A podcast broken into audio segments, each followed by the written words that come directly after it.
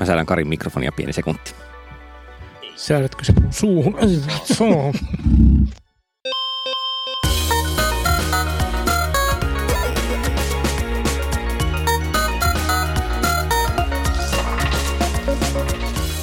Tämä on Vikasietotila, podcast, joka tarjoaa nyt kaksi aihetta yhden hinnalla. Esitelläänpä ensin osallistujat. Suoraan minua vastapäätä istuu Jokisortin Linux-läppäri sylissään oletettavasti. Panu Räty. Onko Hei. sulla Linux siinä? No itse asiassa tässä on itse asiassa tällä hetkellä sekä Linux että Chrome OS. No niin, kiitoksia. Äl- Äläkä kerro enempää. Ja vieressäni sen sijaan istuu herra dekkarikirjailija, pyöreä rillimies. Siis tämä oli faktuaalisesti tosi kuvaus. Se on totta paitsi, että rillini eivät ole ihan pyöreä. No okei. Tästä on, totta. ollut puhetta Ne- aikaisemminkin. Joo, ne, ne on totta. Mikä sinun nimesi olikaan? Öö, Se on hyvä kysymys. Kari Haakanen. Kyllä. Ja minä olen Olli Sulopuisto, mies, joka nykyään käyttää lahjoituksena saatua kauluspaitaa, josta on hihat kääritty. Podcastissa on tällä hetkellä siis myös visuaalista sisältöä. Puhukaamme siitä, miten saamme selville totuuden siitä, mitä ihmiset ajattelevat ja ehkä ennen kaikkea haluavat. Teesi. Se onnistuu, kun katsoo, että mitä ne hakee internetistä. Ja lähdetäänpä nyt tällaisella, niin kuin, koska podcasteissahan on, on kuitenkin tarpeen olla autenttinen ja jotenkin niin kuin hyvin avoin monellakin tapaa. Niin Panu, näytäpä mitä sulla on Googlen hakuhistoriassa. No en todellakaan näytä, ja sitä paitsi mä olen kääntänyt kaiken hakuhistorian pois sieltä ja YouTubesta ja kaikkelta muualtakin. En näytä mitään. Okei, ää, Kari, näytä sun Google hakuhistoria. No mä periaatteessa voisin näyttää sulle mun Google-hakuhistorian, paitsi että se sisältää joitakin liikesalaisuuksiksi katsottavia asioita ja sen lisäksi olisi kovin kiinnostavaa, koska mä en tee Google hauilla, jotka jäis hakuhistoriaan. Tai siis mulla on toinen selain, jossa mä teen kaikki arkaluontoiset hakuhistoria, jotka liittyy vaippoihin ja sinne. Ää, onko sulla siis niin kuin se toinen ää, noita dekkarihommia varten, siis ne haut ennen kaikkea vai No ihan, vaan, ei, ihan vaan ei. yleisesti kaikkea, mitä... ei, ei, siis nehän ei ole arkaluontoisia, mutta ne kieltämättä mä on, siis niitä mä teen ihan normaalilla Google-haulla ja sitten ne, sit ne aiheuttaa kaikkia jänniä ö, mainoshommia, että mulle mainostaa ampumakursseja Facebookissa, koska mä oon hakenut jotain jännittävämpää asetta Googlella. Joo. No okei, hyvä on, jotta tämä niinku potentiaalinen teesi siitä, että hakuhistorian paljastaminen kertoo jotain ihmisestä tai ihmisyydestä, niin mä voin sitten katsoa, mitä mulla on täällä mun Google-aktiviteetissa. Tosin heti törmätään semmoiseen tyhmään ongelmaan, että kun mulla on sekä työ Google-tili että siviili Google-tili, niin täällähän menee niin kuin nämä haut, Niin. haut sekaisin. No niin, tota, hypätään ensimmäiseen Google-hakuun, joka... Tässä on pahoillani. Mä en ole hakenut. Tässä väitetään, että kello 1.22, siis puoli kahdelta aamulla, olisin hakenut HBL-oikaisu nussittuna.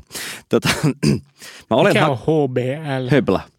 ah niin, niin. Mä olen hakenut äh, Höblasta legendaarista oikaisua, jossa Kyllä. on Toimi Kankaanniemen Minulla on siitä screenshotti. Kyllä, Jo- jossain tämä, mutta tota, en, ole, en ole tehnyt sitä hakua kello 1.22. Se johtuu ilmeisesti siitä, että mä oon hakenut sen 10 vaille 11 illalla ja sitten tämä on niin kuin jostain syystä muuten sitten ollut. Sitten edelliset haut on Wikipedia Harry Potter-sivu avattu. Tämä ei ole kompromattia. Mä olen hakenut Harry Potter-kustantaja, koska mä mietin, että voisiko niille pitsata podcastia. Pitää katsoa, kuka se on. Sitten, ah aivan, sitten on edellinen googlaus. 10 vaille 8 illalla mä oon hakenut Furry Tank, siis furut ja Niinpä tankki tietenkin. koska on, on semmoinen tietty video, tiedätkö se, missä siis niinku Ei. furryasuihin pukeutuneet ihmiset ajavat tankilla. Mutta nyt alkoi kyllä kiinnostaa. Joo, se, mä suosittelen googlaamaan furry tank. Ja sitten tota, sitä ennen mä oon hakenut bayerilainen kruununhaka, koska kaveri kysyi, että, että onko Helsingissä, saako mistään siis Flamkyshenia, että onko saksalaista ravintolaa. Ja sitten mä muistin, että me on käyty Krunassa saksalaista ravintolassa, mutta mä en muistanut sen nimeä, Zinkeller. Niin, Niin sitten mä en voinut googlaa Zinkeller, vaan mä googlasin nimen, joo. Mun mielestä nämä mun haut ei ole nyt mitenkään silleen ihan hirvittävän nää- kompromattia. nää ei ke- niin, nämä ei kerro sun alitajunnasta, vaan nämä kertoo ehkä, ja mä luulen, että mun Google House on sama ilmiö, että ne kertoo niin kuin muistin rapistumisesta, kun mitä ei tarvitse enää muistaa, niin hakukone korvaa sitä, että et, ei tosiaankaan muista, että mikä Zinkellerin nimi on, niin sitten hakee bayerilainen kruunuhaka. Niin siis mullahan on myös sama asia, jonka olen tainnut joskus mainita aiemmin podcastissa, että kyllä mä käytän niin kuin sellainen pornotilaa hakujen tekemiseen. Ja siis, Minkälaisen hakujen tekemiseen? no siis oikeastaan niin kuin puhtaasti siihen, että ne ei tota, sotkisi niitä erinäköisiä vuosikoosteita ja muita sieltä tulee. Siis tavallaan just, että mahdolliset suositellut sisällöt ei rupeisi niin ottamaan vinoumaa siitä, että kun mä kuitenkin työtarpeisiin haen jotain semmoista, joka on tosi kertakäyttöinen, niin että mun tarvii nyt tietää tämä asia. Ei niinkään niin, että, että se furryporn mm. ei voisi jäädä sinne hakuhistoriaan. Furrytank, ei se oli, se oli furry tank, kyllä. kyllä tämä on. Sulle selvästi jäi mieleen se hakemaan sen. Mutta ihan oikeasti se on siis tullut siitä, että tuli semmoinen olo, varsinkin jos hakee YouTubesta kamaa, että niin kuin yhdenkin kerran, kun käy katsomassa jonkun hienoimmat kaatuvat ralliautot videon, mitä olen mm. joskus tehnyt, kun on tylsää, mm. niin sitten niin se koko etusivu ja suosittelu on täynnä, täynnä näitä sivuja. Mutta tällä kertaa ei, ei siis puhuta siitä, että mitä tekee, mitä kollaboratiivinen suosittelu tekee ihmiselle, vaan se, että onko hakuhistoria niin kuin Toimiiko se vähän samalla tavalla kuin entisaikaan kirjahylly toimi, että kun astuit vieraan ihmisen kotiin ja näit hänen kirjahyllynsä ja katsoit, mitä kirjoja siellä oli, niin siitä sai niin kuin jonkinlaisen aavistuksen sen ihmisen sosioekonomista luokasta ja tyypistä? Mä luulen, että se toimii niin kuin jossain määrin samalla tavalla, mutta siinä on semmoinen ero, että, että siinä kirjahyllyssä on kuitenkin niin kuin tietynlainen sosiaalisen esiintymisen niin kuin, mm. niin kuin harha, että tavallaan kirjahyllyssäkin varmaan päällimmäisenä parhaiten näkyvissä ovat ne edustavimmat kirjat. Niin, sun jallut ei ole siellä kirjahyllyssä yleensä. Ellei et halua tehdä pointtia, joo. Et, et mä luulen, että tässä on nimenomaan kysymys, että esimerkiksi Google Haut on eräänlainen niin kuin digitaalinen totuusseurumi tuossa mielessä, mm. että sinne me kerromme ne asiat, joita me emme välttämättä kerro edes läheisillemmekään.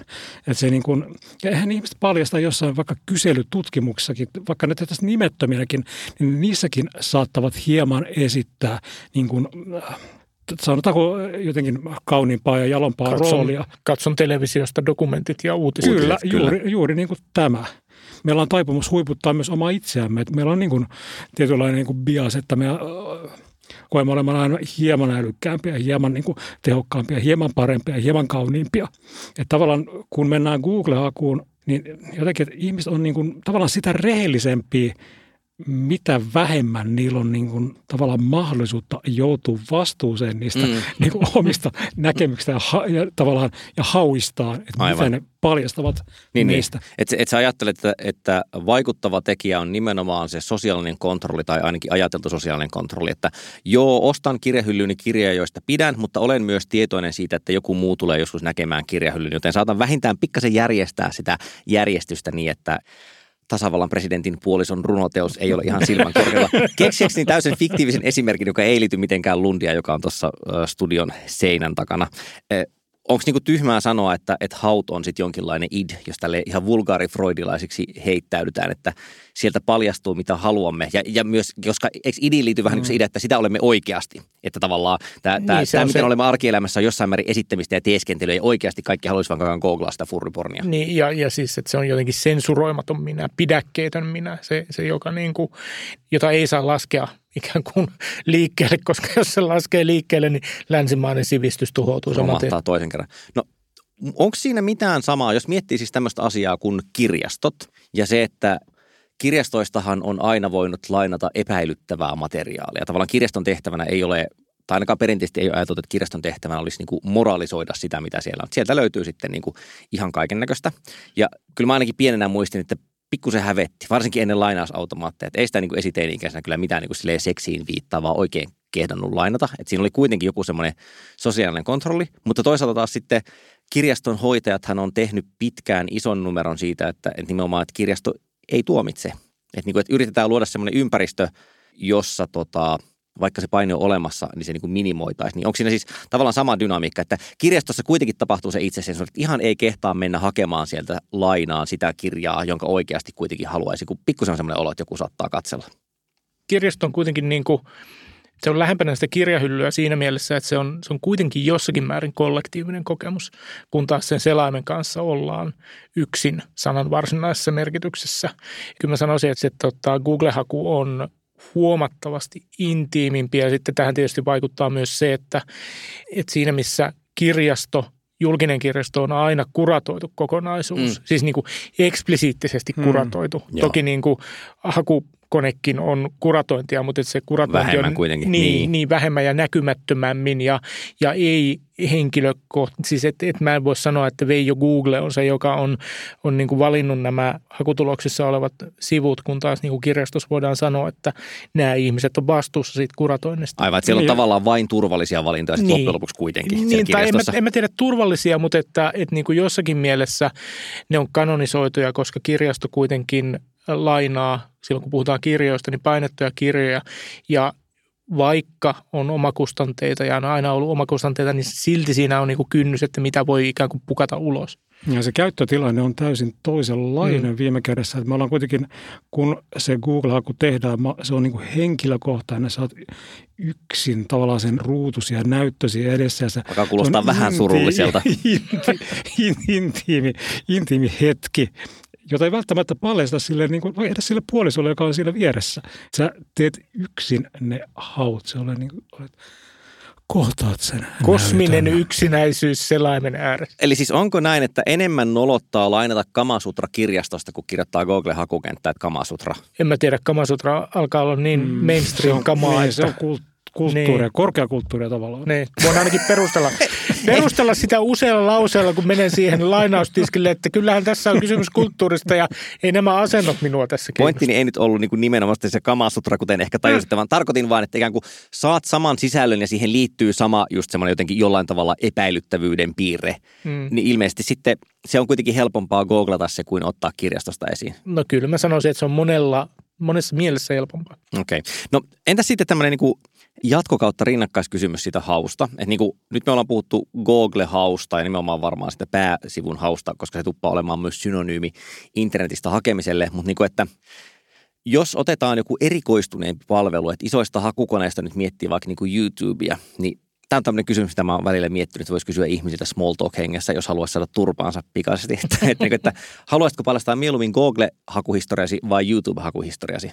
Onko näiden välillä joku semmoinen laadullinen ero? Ainakin mulla se on niinku, se ero on ehkä se niinku, YouTube on enemmän tämmöinen, niinku, se ei ole pienillä asioilla, se on niinku funktionaalinen. Että Siellä, mulla on siellä niinku, ehkä varmaan jotain munkkien puheita ja juoksujuttuja ja tekniikkaa ja teknologiaa. Se on niinku sen, sen tyyppisiä. Mm. Ja niitä mä myös kerään sinne. Et mä, Ja sä, sä, mutta sä käytät siis sitä nimenomaan informaation hakemiseen, Joo. ei sille, että haluan tappaa aikaa. no siis sama asia osittain.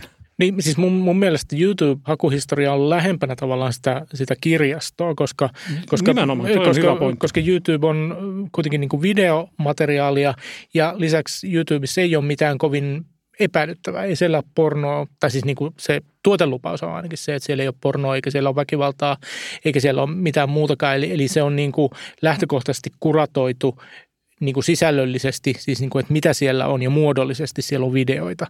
Et Mä mietin, että kertookohan tämä nyt enemmän vaan niin teistä ja minusta Ei, kyllä YouTube- tämä on universaali totuus. YouTube-käyttäjinä, koska kyllä nyt lähtökohtaisesti kuitenkin on niin, että joo, että et Tubista haetaan tosi paljon siis hyötytietoa, mutta kyllä mä nyt niin väittäisin ihan tälleen Stetson Harrison metodilla, että on se myös enemmän ajantappopaikka. Siis niin, että toki ihminen voi mennä silleen, avata google.com ja kirjoittaa, että minulla on tylsää, mutta mä väittäisin, että todennäköisemmin se on tehnyt niin, että se avaa YouTube-sovelluksen ja jotenkin scrollailee sieltä, joko hakee sitä tai etsii sieltä suositeltuja asioita.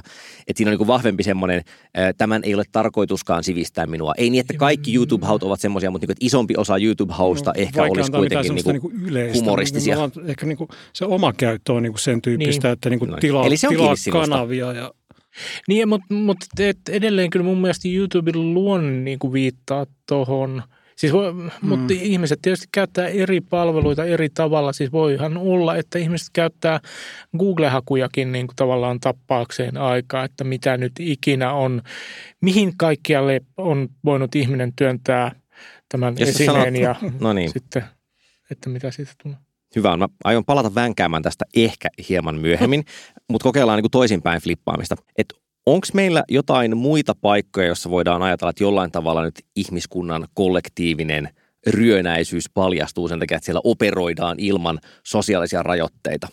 mä luulen, että se ainakin osittain on näin, että Googlen tyyppisten hakukoneiden käyttö tulee jossakin mielessä niin kuin lähelle kuvalautoja, sanotaanko vaikkapa ylilautaa, niin kuin äärimmäisen niin kuin suhteellisen vapaa foorumi. Kyllä mä koen, että se antaa niin kuin mulle itselleni niin kuin sanotaanko toisenlaisen näkymän suomalaisuuteen. Toki ilman muuta vääristyneen sekin, mutta ehkä siinäkin tulee tämä niin kuin, tota, ajatella, että freudilaisten termien kautta ja sitten samaan aikaan se on niin kuin kiinnostavaa, että jos seuraat vaikkapa ydelaudan niin kuin trollausta ja sitä keskustelua, ja samalla aikaan ajatellaan, että jos suomalaiset kysytään vaikkapa, että ovatko he rasisteja, niin en kukaan ole rasisti. Mm. Mutta jos sä katsot taas vertaat siihen kuvalaudan viestivirtaan, niin sanonko, että se ei ole se viesti, joka sieltä välittyy. niin. niin, mutta ylilaudassa on tietysti niin kuin tavallaan, jos sitä ajattelee, että, että jollakin tämmöisellä palvelulla on kulttuuri. Toki, niin, toki niin se, se ylilaudan totta. kulttuuri on sellainen, että, että sen niin kuin monikerroksinen ironia ja, ja niin kuin mm. läpänheitto. Anteeksi, lauta ja monikerroksinen ironia mainittu. Niin, ole hyvä no, no siis on siinä joo, joo, joo, kyllä, kyllä. mielestäni useampi kerros. Niin tota, et mitään siellä julkaistua ei voi oikein ottaa niin kuin, niin kuin face value, että, että se on sitä, mitä sanotaan. Ja, ja sitten niin kuin, jos ajattelee vähän niin kuin kevyempää versiota, niin joku Reddit, ehkä niin kuin Redditin englanninkieliset eri ala osiot niin kuin edustaa vähän, vähän niin kuin samaa. Mutta mm, siis, mutta Reddit että, mä näen itse, ehkä itse taas niin kuin enemmän taas niin tämmöisenä niin kuin informaation jakelukanavana osittain semmoisena niin mä, mä luulen, että tässä, niin kuin topic. Mä, mä käytän tässä mm. äh, Ollin, tämä riippuu ihan käyttötavasta mm. ja niistä foorumeista, mitä Redditille seuraan. En, yksi asia, jota en muuten paljasta, on, että mit, mitkä Reddit-foorumit mulla on seurannassa. Jahas, nyt alkoi kiinnostaa. Joo, ei tule ei tuu kauppaa. Okei, okay, jatkokysymys. Eli siis se, että Onko se, että jos Google-hakuhistoria ehkä niin kuin ulospäin voisi näyttää samanlaiselta kuin jonkun anonyymin kuvalaudan threadit, niin siinä kuitenkin on iso ero, että toinen on semmoinen ikään kuin, että olen aidosti tällainen on jo, ja, ja toisessa, sano, ja toisessa jo, niin kuin tiedän, että esiinnyn on, jossain määrin kuitenkin. Niin ikään kuin kärjistetysti tavallaan, että eihän se nyt ole sama asia ja sitten on, se on kuitenkin ne on käyttötilanteilla hyvin erilaisia. Tuo Karin pointti siitä kulttuurista on minusta niin kuin erittäin niin kuin todellinen, että ylilaudalla tai muilla kuvilaudoilla on niin kuin oma kulttuurinsa, mm. mutta se on taas, niin kuin, kuten aikaisemmin viittasin, niin se on niin kuin intiimi hetki sen Google Haun kanssa. mutta, mutta, mutta se, mitä, se, saada semmoista bassomusiikkia musiikkia taustalla. Mutta se, mitä mä ajattelin, että, että tavallaan ihmiset on taipuvaisia pitämään esimerkiksi omat ennakkoluulonsa tai pelkonsa tai tämän tyyppiset asiat omana tietonaan. Ja sen tyyppiset asiat saattavat pulpahdella pintaan mole, molemmanlaisilla mm. kanavilla. Mm. No otetaan vielä yksi pointti tähän perään. Nyt mä en ole laskenut, että onko niitä tullut stupilaisittain kolme, mutta ei sillä ole mitään väliä binäärinä laskettuna. Niitä olisi kuitenkin 10 tai 100 tai 101. Mä en ole ikinä ennen käyttänyt tätä vitsiä, mä olen tosi tyytyväinen, se oli aivan sairaan huono vitsi.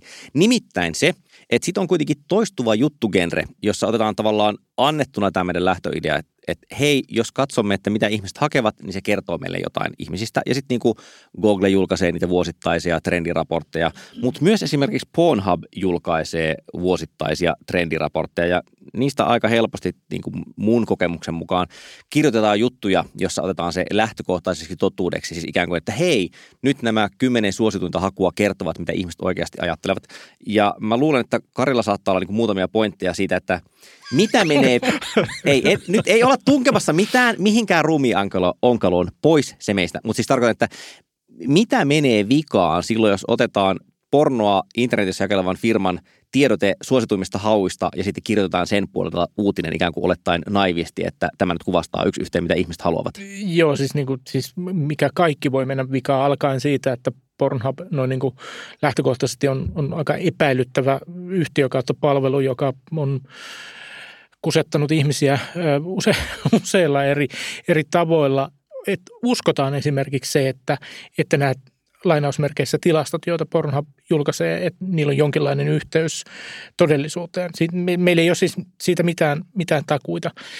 Ja onko ne, tämä ihan siis semmoinen tavallaan tekninen kritiikki, että, että voi olla, että tyyliin sieltä ei ole siivottu teknisesti tuplaantuneita hakuja tai mitä sen tyyppistä? Se vai? On, on yksi asia. Sitten toinen asia on se, että Pornhubilla on tietenkin niin kuin vähintäänkin merkittävä intressi ikään kuin nostaa joitakin asioita listoilla näkyviin, koska pyrkimys on tietysti niin kuin maksimoida kävijöitä ja voittoja ja sitten niin kuin se, että mitä ihmiset, ja, ja siis jos oletetaan, että ne Pornhubin tilastot pitäisi paikkansa, niin ne kertoo lähinnä siitä, että mitä, mitä ihmiset etsii nimenomaan siitä palvelusta ja sillä, mitä Pornhub itse tekee, on merkittävä vaikutus mm, siihen, mm, mitä ihmiset mm, etsii. Mm, Et se ei mm. ole niin kuin, että se ei ole mikään, niin kuin aikaisemmin puhuttiin, puhtaan idin niin kuin representaatio tai, tai kuva, vaan siihen vaikuttaa niin kuin kaikenlainen, mitä se palvelu itse tekee, mitä se nostaa, nostaa näkyviin.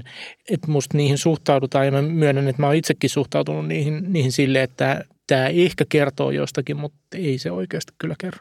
Niillä on vielä erikseen tämmöinen jaottelu esimerkiksi, että kun katsoo nyt tuota Insights 2021-sivua, niin he listasivät ensin trendaavat haut. Ja tämä oli niinku se, mitä rupesin kummastelemaan, koska se oli, että ykköshakuna oli hentai, kakkoshakuna oli romance, kolmantena oli ryhmäseksi, neljäntenä oli fitness, viidentenä swapping, kuudes oli challenge, transgender – kahdeksantena oli gootti, yhdeksäntenä oli huonekaveri ja kymmenentenä oli hautsu. Ni, niin, niin kuin tämä senkin tuntui siltä, että hetkinen, että tämä nyt ei voi olla, niin kuin, että ei ole mahdollista, että ihmiset hakevat esimerkiksi romanssipornoa mm. toiseksi eniten. Ja sitten siinä lukeekin myöhäs, niin kuin myöhemmin selitys, että ei, että tämä on nimenomaan datatiimimme analyysi siitä, että mikä on muuttunut, Joo, että mitkä no. ovat tänä vuonna merkittäviä hakuja verrattuna siihen, mitä on aikaisemmin tapahtunut. Ja mä katsoin mulla itselleni tässä esillä niin kuin Google-trendit Suomessa viime vuonna niin kuin hauissa, niin täällä on euroviisut, täällä on jääkiekon MM, EM-jalkapallo, koronapassi, bitcoin. Missä niin kuin, on mammuttifistaus? Niin, niin tavallaan, että tämä kuulostaa pikkusen, että nyt tätä on kuratoitu toi on ikään kuin huono infografiikka, tai siis mm. ei huono infografiikka, mutta siis harhaanjohtava infografiikka, josta ehkä voisi ajatella, että tämä kertoisi nyt meille jotain suomalaisten kansanluonteesta, siis erona muiden vaikkapa mm. maiden internetkäyttäjien kansanluonteesta, mutta ainakin tohon asti luettuna listahan lähinnä kertoo siis, että mm. mitkä ovat olleet jo. suurimpia uutistapahtumia Suomessa. Joo, se on vähän niin kuin, että olisi jo. joku karttavisualisaatio, jossa on isommat pallukat Helsingin ja Turun kohdalla ja Tampereen kohdalla. ja sitten niin kuin, no se käytännössä varmaan kertoo sitä, että ne on Suomen suurimmat kaupungit, jotain, jotain ilmiöitä tapahtuu siellä paljon. Joo. Tässä on vähän tämmöistä. Niin kuin, Joo, mä poimin ainakin. sieltä täältä näitä. Tässä on niin ky- esimerkiksi kysymyskategoriassa on, mistä saa koronapassin, milloin koronatestiin, mitä tehdä, kun on tylsää, ainakaan niin kuin, koronapassin. Niin kuin tavallaan, ei ainakaan tämä jotenkin tunnu hirvittävän silleen alaston kuvalta tai rehelliseltä niin, tai, esitykseltä. Tai, tai, tai sitten niin kuin vielä yksi esimerkki on se, se tota, aina säännöllisen väliajoin pomppaava, että jos, jos tota, internettiä käytettäisiin yksi tuntia ikään kuin, tai yksi vuorokausi ja kaikki palvelut, että kuinka monta minuuttia tai tuntia palvelua käyttäisiin internet-tunnissa tai internet-vuorokaudessa. Ja siellä ei ikinä ole pornoa. Mm. Siis ne on, ne on, että mailiin menee kahdeksan minuuttia ja Googleen menee 5000 minuuttia. Ja sitten siellä ei ole niin pornoa missään, ikään kuin sitä ei käytettäisi. Se on sanitoitu, se on sanitoitu kuva siinä, missä nämä muut kuvat on ehkä – niin kuin muokattuja, mutta et, et ehkä vähän vähemmän muokattuja. Niin mä muistan, että jostain lukenut, että miehet esimerkiksi googlaa enemmän kysymyksiä omasta elimestään kuin mistään muista Maksasta. Keho, Maksasta. kehonsa osista. Mistä Korvasta. Elimessä? Sano sen nimi. Sano, sano Panu se elimen nimi. Jokainen Panu, voi sano ajatella, ajatella nimi. mikä elin se on, mutta se ei ole no. maksa, se ei ole munua. Se ei haima. Ole, haima. Se ei ole. Keuhkot. Me käydään näitä elimiä tässä nyt seuraavat 90 Silmä, minuuttia muna. läpi, jonka jälkeen pääsemme asiaan. Joo.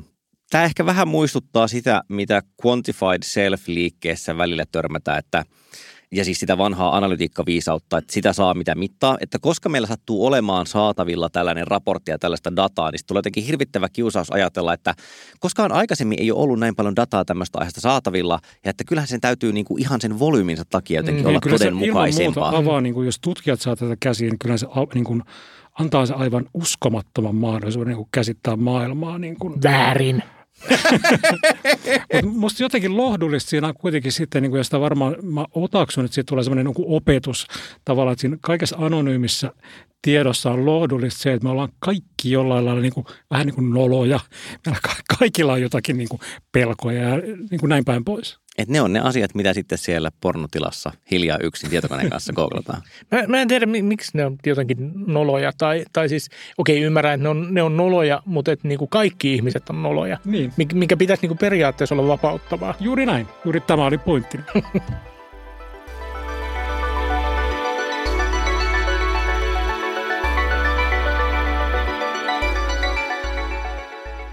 varmaan tiedätte sen ilmiön, jossa kirjoittaa alle 160 merkkiä tekstiviestiä, eli sen pitäisi mahtua yhteen tekstiviestiin, mutta koska mukana on Unicode-merkki, niin se koodataan sillä tavalla, että se tuleekin yhteensä kaksi tekstiviestiä. No, nyt käy vikaiset samalla tavalla, että alkaa se toinen osio, vaikka oikeastaan ollaankin vain yhdessä viestissä. Tämä oli taas erittäin havainnollinen analogia siinä vaiheessa, kun se päästä niin lähti, mutta eipä sen väliä.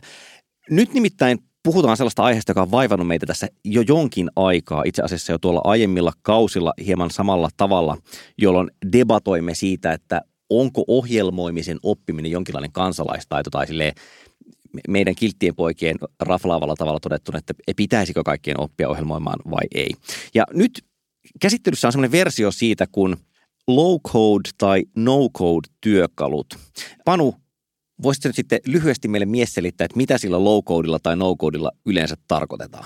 No ne on, tavallaan ne on, puhutaan vähäkoodisesta sovelluskehityksestä, että se on graafissa ympäristössä tapahtuvaa sovelluskehitystä lähes kokonaan tai jopa kokonaan ilman tämmöistä perinteistä devaamista.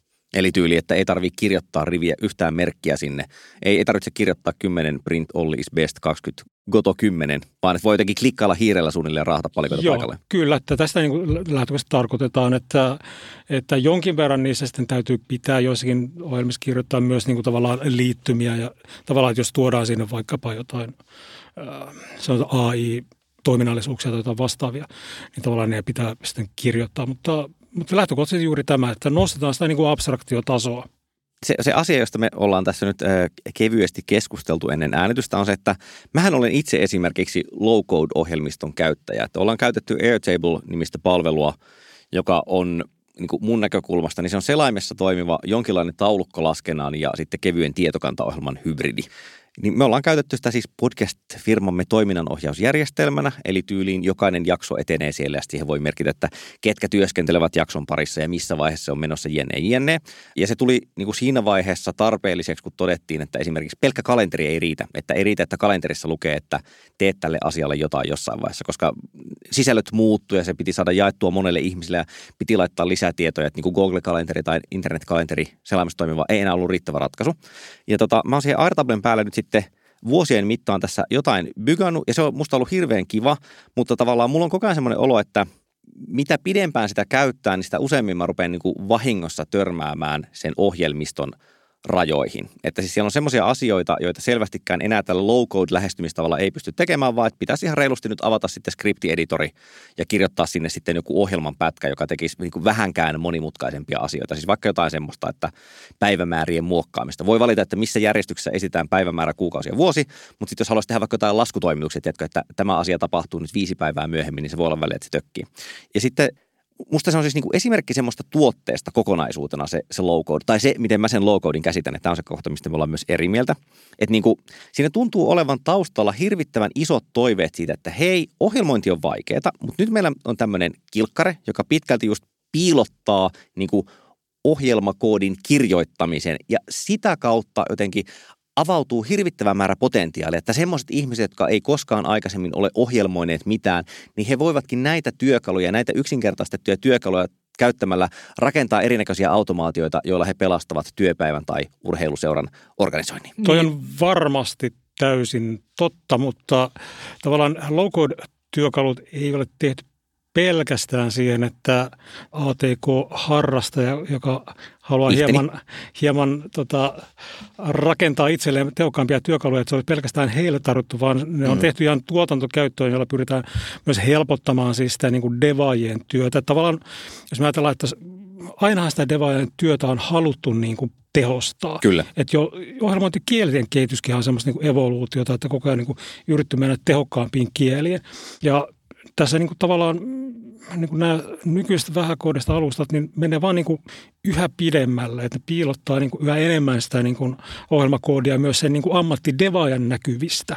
Se on pohjimmiltaan siis samaa ilmiötä, mikä on jatkunut reikäkorteista tai oikeastaan mm, jopa niin reikäkortteja edeltävästä ajasta. Tismalleen mm. näin. Niin siis tietyssä mielessä jotkut Excelin makrot palvelee niin kuin samaa, samaa lopputulosta, että et sä voit automatisoida tai tehdä vähän helpommin joitakin asioita ilman, että sun tarvitsee varsinaisesti ohjelmoida, vaan sun pitää niin kuin osata käyttää jonkinlaisia moduleja tai jonkinlaista niin kuin, vähän niin kuin abstraktimmalle puolelle menevää toimintaa.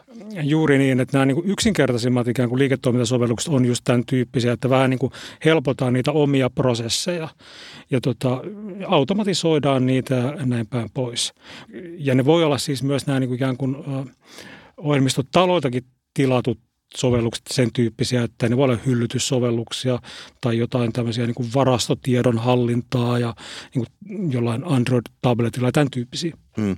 Tota, olenko mä väärässä, jos mä väitän, että Excel-velho ei olisi välttämättä täysin niin kuin pelkästään kehuvat termi. Siis että onko siinä taustalla jotain semmoista tiettyä snobismia, että ihmiset, jotka rakentelee vähän epäilyttäviä makroja Exceleihinsä sen sijaan, että ne ohjelmoisi niin kuin kunnolliset ihmiset, niin ne on vähän sille, että ei ne ole niin oikeita ohjelmoijia ja että toi on vähän tämmöistä leikkimistä. Tai sille, että samalla tavalla kuin jotain Visual Basicia on aika pitkään ylen katsottu, että että sillä on väliä, millä työkalulla jonkun ongelman ratkaisee. No siis varmasti, mutta että siinä on myöskin niin kuin tavallaan kysymys distinktiosta, siis niin kuin, niin kuin missä tahansa, jossa asiassa – jossa niin kuin taidolla on merkitys, siis että meritokratia rakentuu tietyllä tavalla ja sen, sen huipulla on ihmiset, jotka ainakin omasta mielestään osaavat kaiken ja mitä vähemmän osaat, mitä, mitä tylpempiä työkaluja käytät, niin sitä ikään kuin alempana siinä hierarkiassa oot. Ja kyllähän tuossa niin kuin, niin kuin vaikuttaa paitsi ihan kylmäluokittelu, niin sitten myöskin ihmisten tunteet ja oman arvon tunto ja, ja status, jota rakennetaan. Jatkokysymys, että jos rajataan hetkellisesti ulkopuolelle se Panun mainitsema osa, joka on se, että käytetään low-code-lähestymistapaa nimenomaan ohjelmistokehityksessä apuna, ja sitten niin ajatellaan, että, että se vapauttaisi siis jonkun määrän potentiaalia – Eli löytyisi ihmisiä, jotka aikaisemmin eivät ole ohjelmoineet tai aikaisemmin eivät ole tehneet automaatiota tai makroja, miten se nyt niin kuin haluakaan määritellä, missä se raja menee. Niin onko sellaisia ihmisiä, siis A, onko ensinnäkin sellaisia ihmisiä olemassa merkittävä määrä? No sitä mä en tiedä, onko merkittävää määrää. Se mä, mä tiedän ihan, olen itsekin puhunut taanoin erään ihmisen kanssa, joka puhuu, että heillä on yrityksessä jo tämmöisiä niin kuin, tavallaan kansalaiskehittäjiä. Tavallaan tämähän on se suuri toive, että pystyisi luomaan niin kuin nostamaan kehittäjiä tällaista henkilöistä, joilla, jotka tulevat joltakin vaikkapa liiketoiminnan puolelta, että ne voisivat rakentaa työnsä tueksi tämmöisiä pieniä, Aivan. pieniä niin kuin tavallaan apuvälineitä. Se on niin kuin tavallaan seuraava askel siitä niin kuin Excel-makroista. Mm. Että, ja näitä on jo jonkun verran. Että ne, niillä voidaan tuottaa niin kuin tyyliin vaikkapa jonkin laskujen kierrätykseen tai tämän tyyppisiä jotain pieniä sovelluksia. Mutta onko siinä, siis tähän nyt ei perustu mulla mihinkään muuhun kuin tiettyyn näkemykseen siitä, että, että miten optimistinen tai pessimistinen olen ihmiskunnan suhteen kokonaisuutena, mutta nyt mä aion taas esittää analogian. Eli siis siinä vaiheessa, kun musiikin tekemisen välineet rupesi halventumaan, että niin kuin digitaalinen äänittäminen ja äänenmuokkaus halventu, niin oli ehkä sellainen, ja siis elokuvapuolella se näkyy myös hyvin vahvasti, että mitä halvempia tuli semmoista videokameroista, joilla pystyi tekemään periaatteessa niin kuin studiotason kamaa, sitten jossain vaiheessa noin parikymmentä vuotta sitten oli aika vahva semmoinen puhetapa, jossa ajateltiin, että ihan kohta tulee niin kuin jumalattomasti eri puolilta maailmaa lahjakkaita taiteentekijöitä nyt kun tuotantovälinen kustannus ei enää ole kynnyskysymys. Ikään kuin, että siellä on paljon ollut tait- potentiaalisesti taitavia tekijöitä, mutta vekottimet on ollut liian kalliita ja se vekottimien kalleus on ollut se rajoittava tekijä. Ja nyt tavallaan kun poistetaan tämä hintarajoitus, niin ihmisten luovuus puhkeaa kuplaan. Ja Kukkaan. Kukkaan varmaankin sanotaan. Nyt tämä oli jotenkin edesmenneen podcastin mainostusta epähuomiossa. Mutta, ja siis totta kai jos katsoo YouTubea, niin ihan helvetistihän ihmiset tekee semmoista kamaa, joka on todella huikeata. Mutta sitten jos taas ajattelee ikään kuin, en tiedä, populaarikulttuuria isolteen, niin ei siellä niin kuin näy semmoisia, ei, ei amatöörit ole tavallaan mullistanut sitä samalla tavalla kuin ehkä silloin puhuttiin. Ei, ei paitsi, että nyt taidegalleriat on pullollaan videotaidetta, jota mennään katsomaan semmoiseen pimennettyyn telttaan ja siellä marmorikuulat liukuvat hitaasti kaltevalla pinnalla 15 minuuttia yhinän. Katsoisitko mieluummin äh, Se... videotaidetta vai ottaisitko ja julkaisitko selfieitä itsestäsi, että kumpi aiheuttaa enemmän iloa sielussa? To, toi on kyllä vaikea, vaikea kysymys. Ehkä mä ottaisin niitä selfieitä, koska mä inhoan videotaidetta. No niin. Yksi sellainen toive, mikä näihin liittyy, on se, että, niin kuin, että se kehittäminen kuitenkin jossain määrin voi niin kuin tietyin osin demokratisoitua sillä lailla, että voi tulla esimerkiksi niin kuin, nämä kansalaiskehittäjät voi esimerkiksi kehittää uusia palveluideoita tai testata niitä mm. niin kuin tavallaan nopeammin, koska niitä ei ole niin kuin tavallaan aikaisemmin pystytty niin kuin antamaan ne resursseja sieltä JTstä. Aivan, että se kynnys tehdä joku semmoinen vekotin, jota voi vähän testata, on aikaisemmin ollut korkeampi. Että vaikka se ikään kuin ehkä kenet tahansa devaille olisi triviaali tai lähellä triviaalia, niin niillä on kuitenkin yleensä sitten taskut tai siis tota, niin kuin kiire muiden töiden kanssa, joten tuossa voisi olla juuri samalla tavalla se tietty demokratisoituminen kuin mitä mä sanoin niistä musiikki- tai, tai videotuotantovälineistä. Mutta tässä se kysymys nyt niin kuin onkin, että, tai, tai koska mä esitin äsken kaksiosaisen kysymyksen, mikä on tosi paha tapaista, ja jätin sen toisen osan pois. Se toinen osa on se, että okei, no kuvitellaan, että meillä olisi melko paljon semmoisia ihmisiä, jotka ajattelee, että Aa, et mahtavaa, niin kuin, nyt mulla on tässä edessäni semmoinen ongelma, jonka voin ratkaistaa tällä low-code-kilkuttimella. Ja aikaisemmin ei ollut sitä.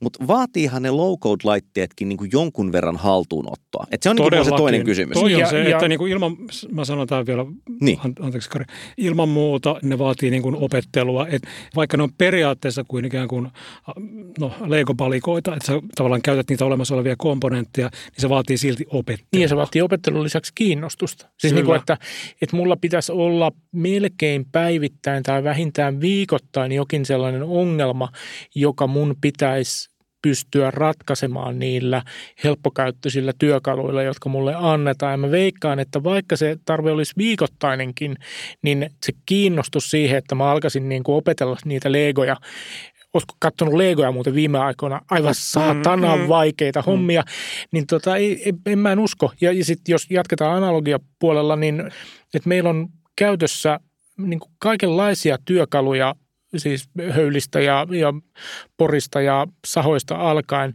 mutta että rakentaako yhä useampi ihminen tai nykyään useampi ihminen omakotitaloja niillä kuin aikaisemmin, vaikka ne on niin kuin helppokäyttöisempiä ja halvempia ja, ja helpommin käytettäviä?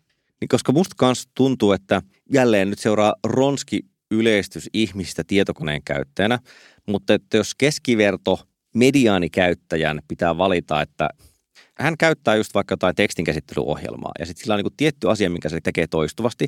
Ihan niin kuin äärimmäinen valtaosa niistä ei todellakaan käytä edes mitään näppäin oikotietoa tai pikakomentoa, vaan ne käyttää hmm. niin kuin jokain tapaa, hmm. jonka ne on kerran oppinut. Niin. Ja vaikka miten menisit niin kuin sanomaan sinne, että hei ihan oikeasti painat vaan sitä command B, niin se boldaa sen tekstin, niin silti ne voi valita sen, että ei kun mä maalaan sen ensin hiirellä ja sitten me liikutaan kursorin tonne toolbarin päälle ja painan siellä Hetkinen, nappia. mitä command B?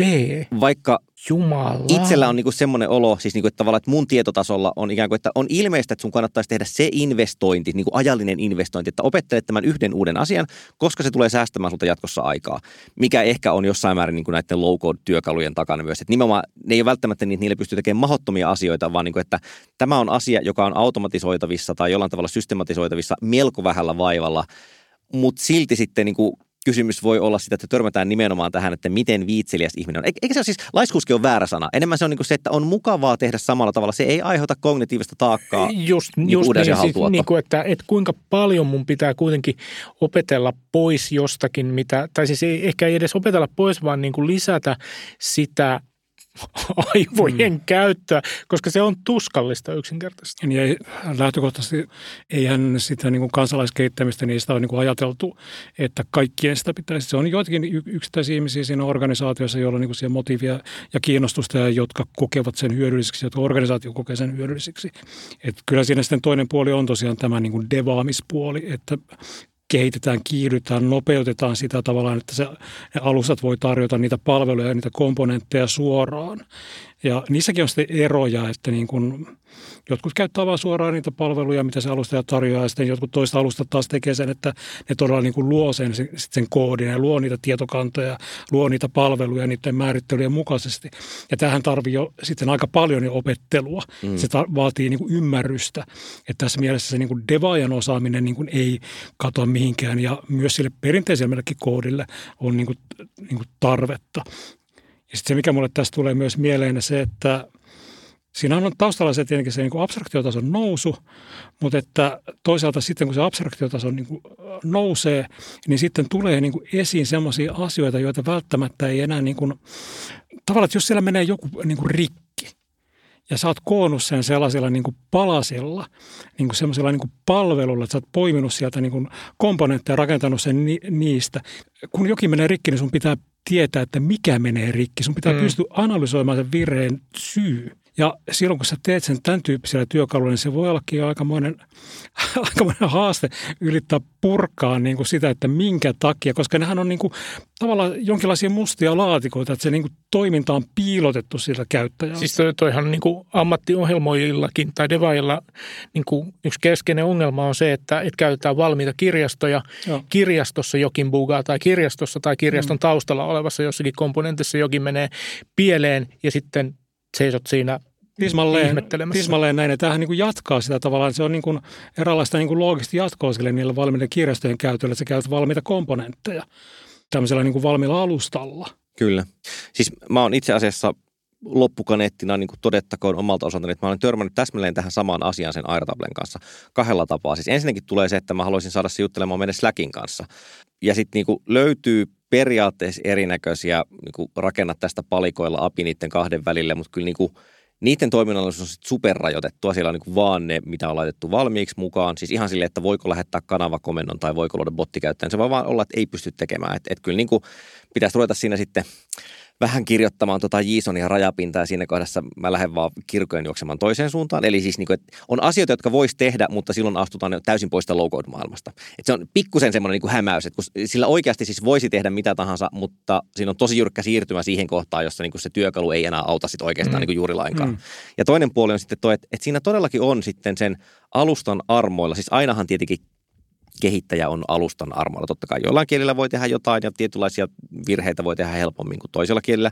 Ei siinä mitään, mutta eh, tämä mun triviaali esimerkkini on se, että, että Airtablessa joka siis tosiaan niin kuin näyttää tietyllä tavalla vaikka taulukkolaskennalta, niin siinä voi määrittää sitten jokaiselle sarakkeelle tyypin ihan samalla tavalla kuin Excelissä tai missä tahansa muussakin. Ja kun laittaa tyypiksi päivämäärän jollekin solulle, niin se toimii niin, että siihen voi kirjoittaa sen arvon tai sitten voi klikata sitä, jolloin tulee graafinen kalenterielementti, mistä voi sitten valita päivän. Ja se on hirvittävän kätevä. Paitsi, että se toimii aina amerikkalaisessa lokaalissa, joka tarkoittaa siis sitä, että se kalenterinäkymä alkaa aina sunnuntaista ja sitten niin useamman kuin yhden kerran meillekin on käynyt niin, että on sovittu, että hei, tiistaina yhdeltä tehdään tämä, niin sitä ihan niin kuin lihasmuistista menee kakkossarakkeeseen, koska tiistait on kakkossarakkeessa ja klikkaa siitä ja sitten niin ei tajua, että se virhe meni. Ja mä oon siis raportoinut tämän niin kuin tikettinä jonnekin, milloinkohan me ruvettu tätä käyttämään vuonna 2018, ainakin neljä vuotta sitten. Ja sitten sieltä tuli semmoinen just kohteellis vastaus, että hei hyvä homma, että, että pannaan hoitoon. Ähm, ei, ei toimi vielä tässä vaiheessa vuonna 2022. Ja niin kuin, vaikka osaisin, niin en pääse konepelin alle korjaamaan sitä. Mm. Et niin kuin, tässäkin törmätään kahteen erilaiseen rajoitteeseen. Mutta tota, kyllä mun täytyy sanoa, että on se silti niin kuin silleen – on se aika paljon kivempi kuin se, että me, meillä oli semmoinen niin kuin pinnotettu kalenteri, mihin tussilla kirjoitettiin päivämäärästä, pyyhittiin niitä pois. On se lisännyt tuottavuutta ihan helmetisti, mutta t- kuten sanottua, se mistä mä lähdin, että tietyllä tavalla se, että se on auttanut paljon ja nyt mä niin kuin törmään koko ajan sen rajoihin, se turhauttaa eri tavalla kuin se, että en olisi ollenkaan päässyt edistymään, mutta tämmöistä tämä nyt on. Aina pitäisi mennä eteenpäin tai muuten alkaa valituslänkärille.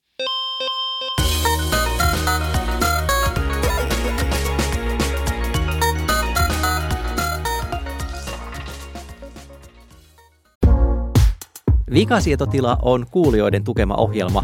Maksamme tekemisen kulut omasta taskustamme ja niinpä nyt tarjoamme maksaville asiakkaille enemmän vikasietotilaa. Kyllä, nimittäin Pikasietotila-niminen ajankohtaiskommentaarimme, joka ilmestyy joka toinen viikko. Lisätietoja siitä nettisivultamme vikasietoti.la, josta löydät tilausohjeet ja pääset tukemaan vikasietotilan tekemistä. Paljon kiitoksia. Koska sanoin, että äsken siirryttiin jo niin kuin yksiosaisuuden toiseen osaan, niin mä enää tiedä, että nyt me ollaan niin kuitenkin kaksiosaisuuden kolmannessa osassa. No nyt alkaa kuulostaa kristinuskolta tässä vaiheessa, mutta ei ole kyse sitä, vaan kyse on siitä, että lopussa vikasietotila tarjoilee teille aina ylevöittäviä sekä kehollisesti että hengellisesti ylevöittäviä asioita. Panu Räty, olisiko sulla joku ylevöittävä ohjelmistoasia? No mä ajattelin tämmöistä, tämmöinen niin, niin sanottu dark mode tai tämmöinen tumma tila on tullut. Itselläni päällä kaikissa laitteissa. On tullut monen sovellukseen, monen sivustoon, mutta silti on paljon verkkosivuja, jotka näyttää niin kuin lumihangelta. Ja jos sä tuijotat niin sitä ruutua aamusta tai näyttää aamusta iltaan, niin se on aika rasittavaa silmille. Ja tähän on tehty siis monenlaisia selän laajennuksia. Osa toimii paremmin, osa huonommin. Näitä on esimerkiksi, ehkä kuuluisin on Dark Reader – joka käyttäjä voi itse vähän teemottaakin sitä.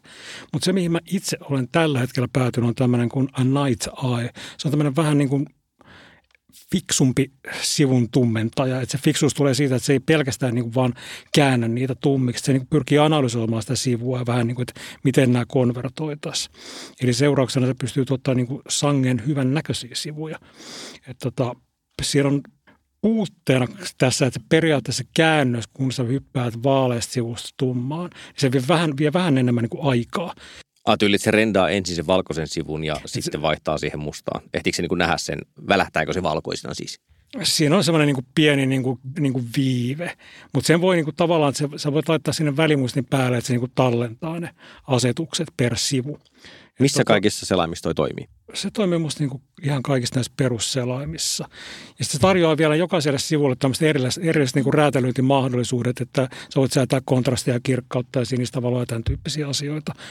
Ja toi on toinen puute se, niin kuin, että se on pikkusen hitaampaa se vaihdos, mutta toisaalta esimerkiksi mä itse pidän pääsääntöisesti tummia päällä koko ajan tai tummaa tilaa päällä koko ajan, niin se tota, ei hirveästi siinä vaikuta. Mutta tota, toinen on se, että tämän tyyppisessä sovelluksessa niin ne harvemmin niin kuin osaa ihan kaikkia sivuja. Mm. Että ne näyttää, niin kuin jotkut sivut näyttää niin kuin pikkusen kummallisilta ja tämä pätee myös tähän Night Eyehin. Että näitä, että sitä pystyy kuitenkin niin kuin onneksi vähän fiksaamaan sillä, että niitä varten voi kehittää niin kuin kustomoidun CSS suoraan niin kuin Naitaan sivulla, että sä vaan laitat sinne sen osoitteen ja se tuottaa sulle sen ja heität sen sitten siihen selan laajennukseen. Että tota, tietysti sä voit kirjoittaa niitä myös itse, mutta se on hyvä, että nämä voi kuitenkin määritellä aina tapauskohtaisesti ja sivukohtaisesti, että mitkä on päällä ja mitkä ei. Mutta useimmiten toimii niin kuin todella hyvin sellaisenaan. Että tota, suomalaiset sivuista, esimerkiksi Hesari vaatii kyllä tämmöisen kustomoiduksen, se näyttää todella kummalliselta ja sekään ei vielä riitä niin kuin Hesarin tota, vision sivupohja, jotka näyttää myös kustomoituina kummalliselta. Että se pitäisi kirjoittaa ihan käsin se koodi sinne varmaankin. Miten lähellä sä oot sitä, että sä rupeat kirjoittaa käsin sinne CSS? No en mä nyt. Kyllä se niin kuin tavallaan mielessä käy. Mutta... Oispa vaan low code työkalu tähänkin hommaan, niin sen saisi tapahtumaan. Ja tota, mutta tarjolla on siis erittäin tiukasti rajattuna ilmaisena versiona ja maksullisena. Että se maksullisuus, maksullisia versioita on pari 9 taalaa vuodessa kolmelle selaimelle, 14 taalaa vuodessa kuudelle selaimelle ja lisenssin sitten voi ostaa, jolla saa 10 selainta tämmöisenä ikään kuin niin sanottuna ikuisena maksuna. Mutta Night Eye, se on ihan se on fiksu. Mä voisin kertoa siitä, miten hyvin USB-laitteet toimivat herran vuonna 2022. Siis luultavasti iso osa kuulijoista me on törmännyt semmoiseen erinäköisiin hienoihin selityksiin siitä, miten kamala USB 3 on niin kuin nimineen ja standardeineen, että voit ostaa piuha, joka näyttää sitä, että se toimii jollain suurella nopealla, mutta ei se toimi. Itse törmäsin tämmöisen kiehtovaan ongelmaan, että piti ostaa läppäriin Ethernet-sovitin, koska tuntuu, että nyt uudella toimistolla langaton verkko pätkii ja, ja täällä on nyt piuhatöpselit seinässä. No niin, nyt pannaan töpseli seinään, joten ostin Amazon Basicsin halvan, tuommoisen vähän reilun kympin maksavan USB-verkkolaitteen. Tökkäsin sen kiinni, kun se saapui ja niin kuin, ei toimi. Kävin katsomassa piuhat, että on, onko tuota routerissa oikea piuha ja muuten on. Mm. Ei toimi. Siis niin kuin, että mitä hevo helvettiä tämä tämmöinen on.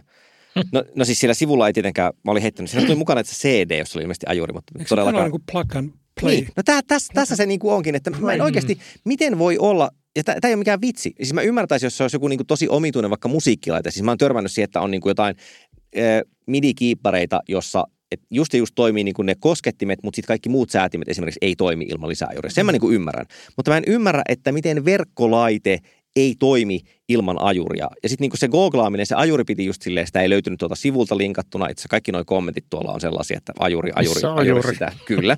Okei, no sitten sit mä niinku löydän vihdoin sen ajurin. Myöskään tietenkään se ei löydy tuon laitteen nimellä, vaan sen piirisarjan nimellä. Sitten piirisarjasta on kaksi eri versiota, joten piti katsoa kommentista, mikä se on. Sitten mä vihdoin asensin sen ajurin. Se pakottaa buuttaamaan koneen uudestaan. No hyvä, buuttasin sen. Ja se on edelleen pimeänä laitehallinnassa. Niin näkyy, että siellä on kytkettynä USB-verkkolaite, mutta ei toimi se niin lisää googlailua furioisesti ja selviää, että se ajuri on asentanut apuohjelman. Ja se apuohjelma pitää käynnistää. Se apuohjelma avaa pienen ikkunan, jossa on kaksi nappia. Siinä lukee aktivoi ja deaktivoi. Ja sekä kun mä painoin sitä aktivoin-nappia, niin sen jälkeen se verkkolaite alkoi toimimaan. Mutta niin kuin, myönnettäköön, että en tiedä ajureiden kehityksestä yhtään mitään, mutta mitä hevo helvettiä? Mä en tajua, miten niin USB-verkkolaitteesta voi saada tollasen. Anyway, mm-hmm. nyt, nyt kaikki toimii, testasin, tein speed-testin ja nyt tulee niin bittiä läpi niin paljon kuin vaan upstream antaa myöten. Mutta siis joo, mä, olin, mä olin ihan silleen, siis mä olin oikeasti valmis palauttamaan. Mä ajattelin tyyli, että tämä ei toimi tässä käyttöisversiossa. Mulle ei tullut mieleenkään, että voi olla USB-verkkolaite, joka ei toimi käyttiksen mukana tulevilla ajureilla. Mutta nyt olen taas saavuttanut täydellisen sisäisen rauhan, koska tästä on tällä hetkellä kaksi tuntia, kun tämä ongelma ratkesi. Kari, mitä meidän pitäisi tällä viikolla tunkea aistielimiimme? Tällä viikolla tai tulevina viikkona suosittelen poikkeuksellisesti oman päätyönantajani, koska en pelkästään elä sillä, että viisastelen kahden Jampan kanssa studiossa. Olen siis töissä Yleisradiossa ja tuota, Yleisradiolla on tällainen Areena-niminen palvelu, josta olette saattaneet kuulla. Mm. Kyllä, kun suosittelen tutustumaan. Siellä on julkaistu sarja, joka aiemmin taisi olla HBOlla nimeltänsä Halt and Catch Fire, joka on mielestäni hauska sarja. Tai no se ei ole hauska, se ei ole komedia sanan varsinaisessa merkityksessä, vaan draama. Mutta se on ehkä tämän podcastin kuulijoille kiinnostava sikäli, että se käsittelee tietotekniikkaa tai sijoittuu tietotekniikka-maailmaan, niin sijoittuu vielä 80-luvun alkupuolelle, jolloin se tietotekniikka, jota edelleen käytämme tavallaan teki, teki tuloaan. Ja, ja, tota, ja sijoittuu siis, tai ensimmäinen kausi sijoittuu vielä Teksasiin ja, ja se firma, jota siinä kuvataan, on ehkä vähän silleen löyhästi naamioitu kompak, jota siinä, siinä käsitellään. Mutta se on hauska ja mielenkiintoinen sarja ja siitä poikkeuksellinen ikään kuin tietotekniikkaa käsittelevä draama, joita ei kyllä hirveän montaa ylipäätään ole, että siinä teknologia kuvataan aika realistisesti. Siis että siinä ei, ei, niin kuin, ei valu matrix-koodia näytöillä, vaan, vaan tuota biosia kootaan ikään kuin ihan, ihan käsin ja ihan niin kuin melkeinpä uskottavan – kaltaisesti, mutta Halt and Catch Fire, onkohan sitä neljä vai viisi kautta kaikkiaan? Neljä kautta. Neljä kautta. Ja se oli Netflixissä tätä ennen, se on AMCn tuottama. Niin... Se on AMCn tuottama, sen takia mä muistelin, että se olisi ollut HBO. Kyllä, se ja on niin tota... premium-maksukanavalta tullut alun perin. Joo, mutta... kyllä, kyllä, joo. Ja, ja löytyy siis nykyään Areenasta. Sen sijaan yritin etsiä Netflixiltä siellä aiemmin ollutta niin kuin samaan aikakauteen liittyvää dokkaria Silicon Cowboys, jota siellä ei sitten enää ole, koska se kertoo sitten taas Kompakin alusta ja siitä, että mitä oikeasti Kompakilla tapahtuu, mutta sitä ei, ei enää Netflixistä löytynyt. Mä en ole katsonut Halt Catch Firea, niin kuin mä en ole nykyään katsonut yhtään mitään, mutta se on muutamien arvostamien kriitikoiden ihan silleen top 2000-luvun sarjat listoilla. Joo. Myös sellaisten, jotka ei ole tavallaan, siis ei kirjoita vaikka johonkin niin kuin IT-alan lehteen, vaan on ihan tolleen niin kuin Joo, se, sikäli kun pystyn TV-draamoja jotenkin niin kuin arvottamaan, niin se, se on myös No se, sehän ei ole uusi sarja, se ilmestyi mitä 2016. 14-17 joo, on tehty joo, Ja, ja, eli sen niin kuin – samanaikaisia ö, verrokkeja on niin kuin Mad Men ja, ja tota Breaking Bad ja, ja tämän kaltaiset niin kuin sarjat. Niissä on ehkä, ehkä niin kuin Mad Menin kanssa jotain niin kuin samankaltaisuutta myös siinä sarjassa.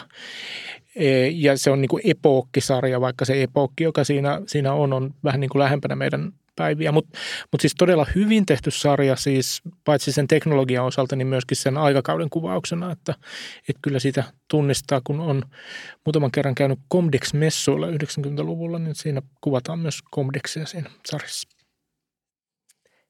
Meidän just sanoa, että nyt ollaan niin kuin Nishen ytimessä. Nishe-polkka soimaan Kyllä. vaan. Kyllä. Mutta Tämän takia te podcastia kuuntelette, ettekä sen takia, että siellä suurten kansanjoukkojen ilmiselviä kulttuuri-ilmiöitä perattaisiin. Tässä oli tämänkertainen vikasietotila. Sen teille korviinne tuottivat samat henkilöt kuin aina, eli me kolme ja lisäksi Leikka ja postaaja Risto Pikkarainen, jota on syytä kiittää nimeltä, koska hän saa aina käsinsä tämän materiaalia sitten sanoa, itkee. että kyllä, itkee hieman itsensä yöllä uneen ja selkeän toimittaa valmista ulos. Joten teille kuulijoille jälleen kerran erittäin paljon kiitoksia ja palaamme asiaan jälleen uusilla jaksoilla hetkisen kuluttua.